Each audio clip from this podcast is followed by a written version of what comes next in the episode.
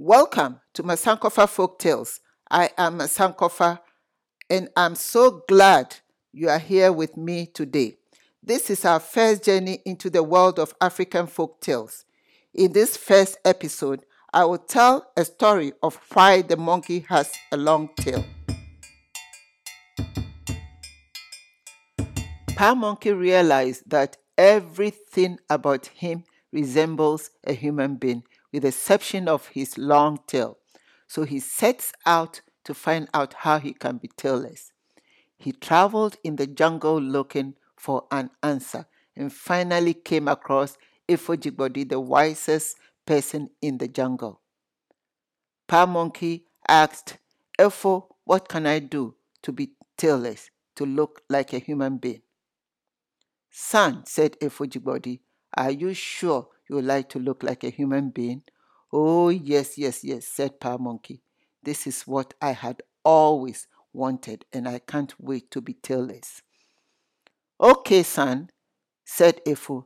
If this is what you always wanted, then I'm going to show you what to do to be tailless.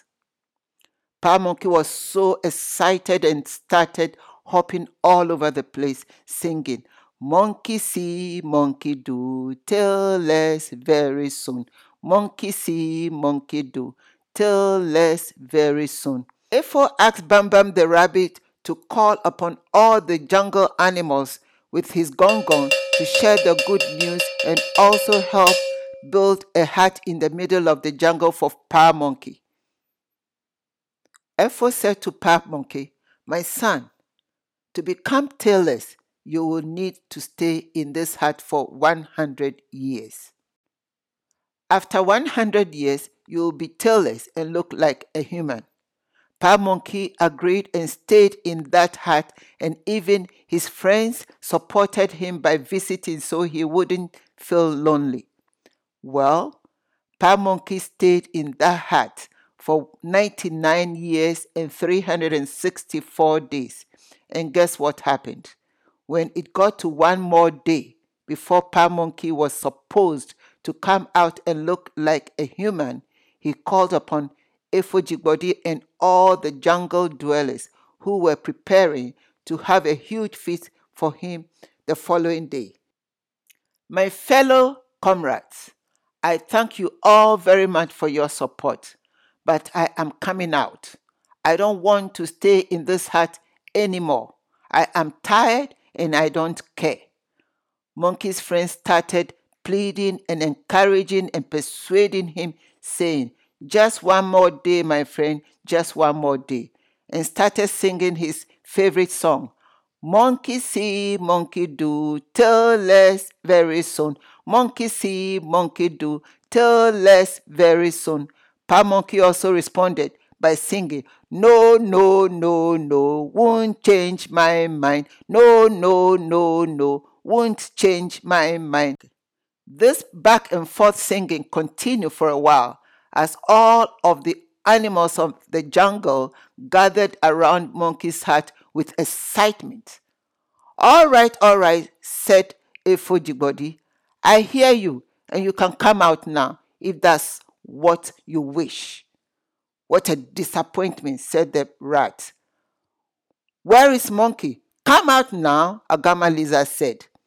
Pa Monkey couldn't come out because the jungle animals had formed a tight animal chain around the hut, so he couldn't come out from the door or the window. Pa Monkey surprised them when he popped out of the roof top of the hut, wiggling his tail and saying loudly, I don't want to look like human anymore. I am sick and tired of waiting. Son, said Efojibodi, why did you come out? It was just one more day. You should have had a little more patience and you could have become like a human, but you gave up too soon. Pa Monkey said, I don't care. I am free and can swing in the trees all I want as he disappeared back into the jungle. And that's why the monkey has a long tail. So, folks, when we were growing up and we were told, don't be like the monkey, it means we shouldn't be impatient.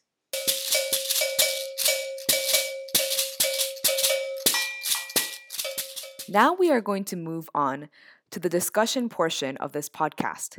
My name is Takako Mino, and I have loved listening to folk tales ever since I was a child. I'm currently a lecturer at Ashesi University in Ghana in the Department of the Humanities and Social Sciences. But for this podcast, I am an avid student of African cultures and I'm here to learn. Especially after hearing this first story about why the monkey has a long tail, I'm very eager and excited to go into a discussion about the cultural themes and the lessons that we can learn from the story. So, before we dive into the story, the first question that I would like to hear about is the name of this podcast, Masankofa. Can you please explain the meaning behind it?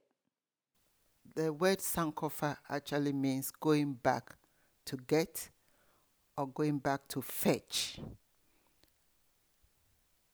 And it's going back to fetch or to get what you have forgotten. And actually, when you go back to fetch what you've forgotten, that means you always had have it. And you just have forgotten. You can't go and fetch something that doesn't belong to you. So when you go back to fetch, you bring it back. It brings you back to yourself to empower yourself to move forward, to make you grow spiritually and as a human being. It's just like a foundation of a house. When the house, when the foundation is shaky, the building can be in trouble. And Masankofa to me, I have gone back to reclaim myself spiritually, to empower myself, to empower others or generations to come. And so it's very powerful, but I'll put it as simple as that.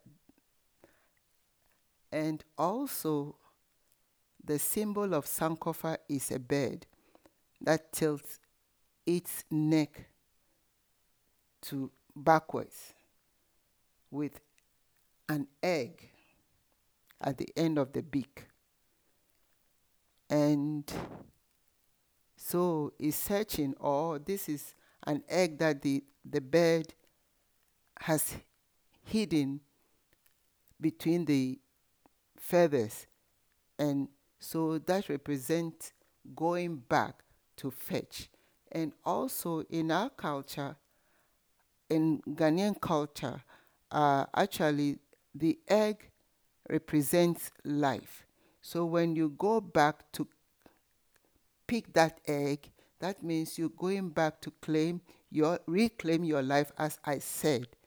And life has to move forward. You have to move forward. So you share your life with others. So basically that's what Sankofa means.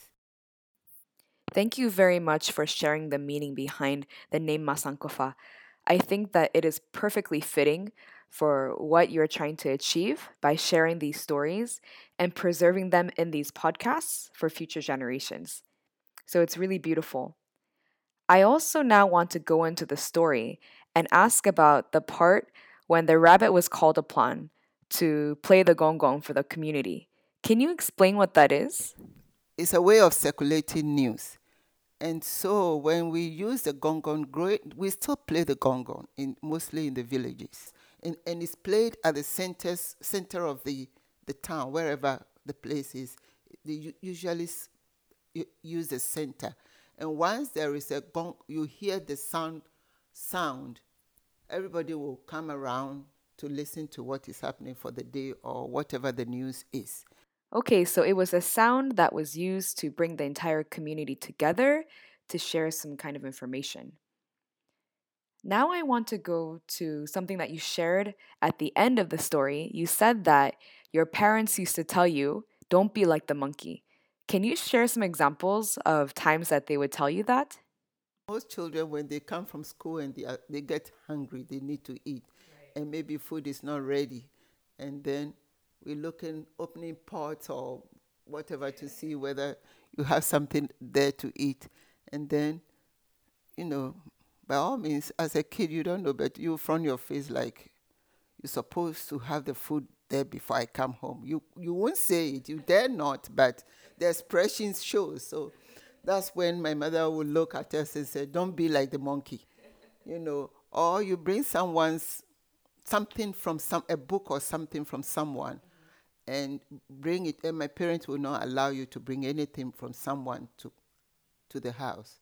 You know what belongs to someone what you know you don't bring it home. That means you are you are envious. So when you bring something that belongs to someone they can also say that's you are being envious so don't be like the monkey. There is time for everything. When you have time you can you also have yours or if you do bring it then you need to let them know that this is what I brought and it belongs to someone. But they don't like us to borrow. So it's like borrowing something from someone. We don't borrow. And up to now, I don't like borrowing. I don't think it's a good thing to do that. You just, whenever you can afford, you get yours. That's it. So that's when most of the time they say, don't be like the monkey.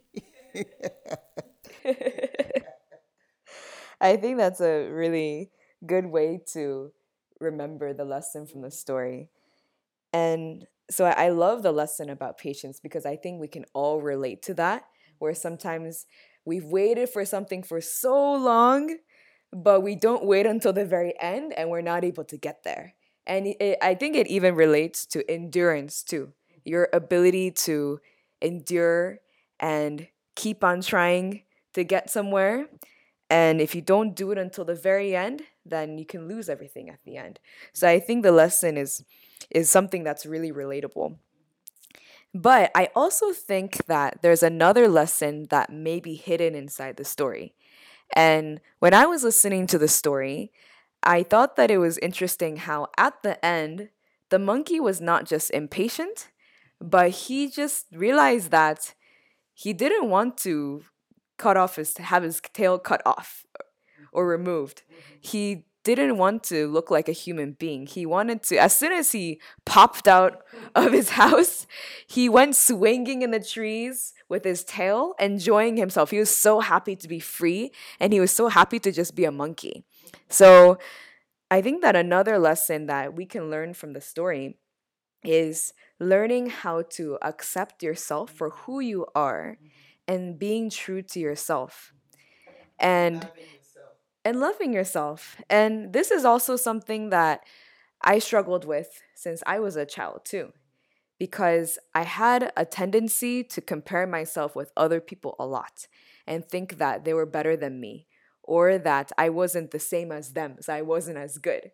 And this was especially true for me because I'm Japanese American. I was born in Japan, but I grew up in the US.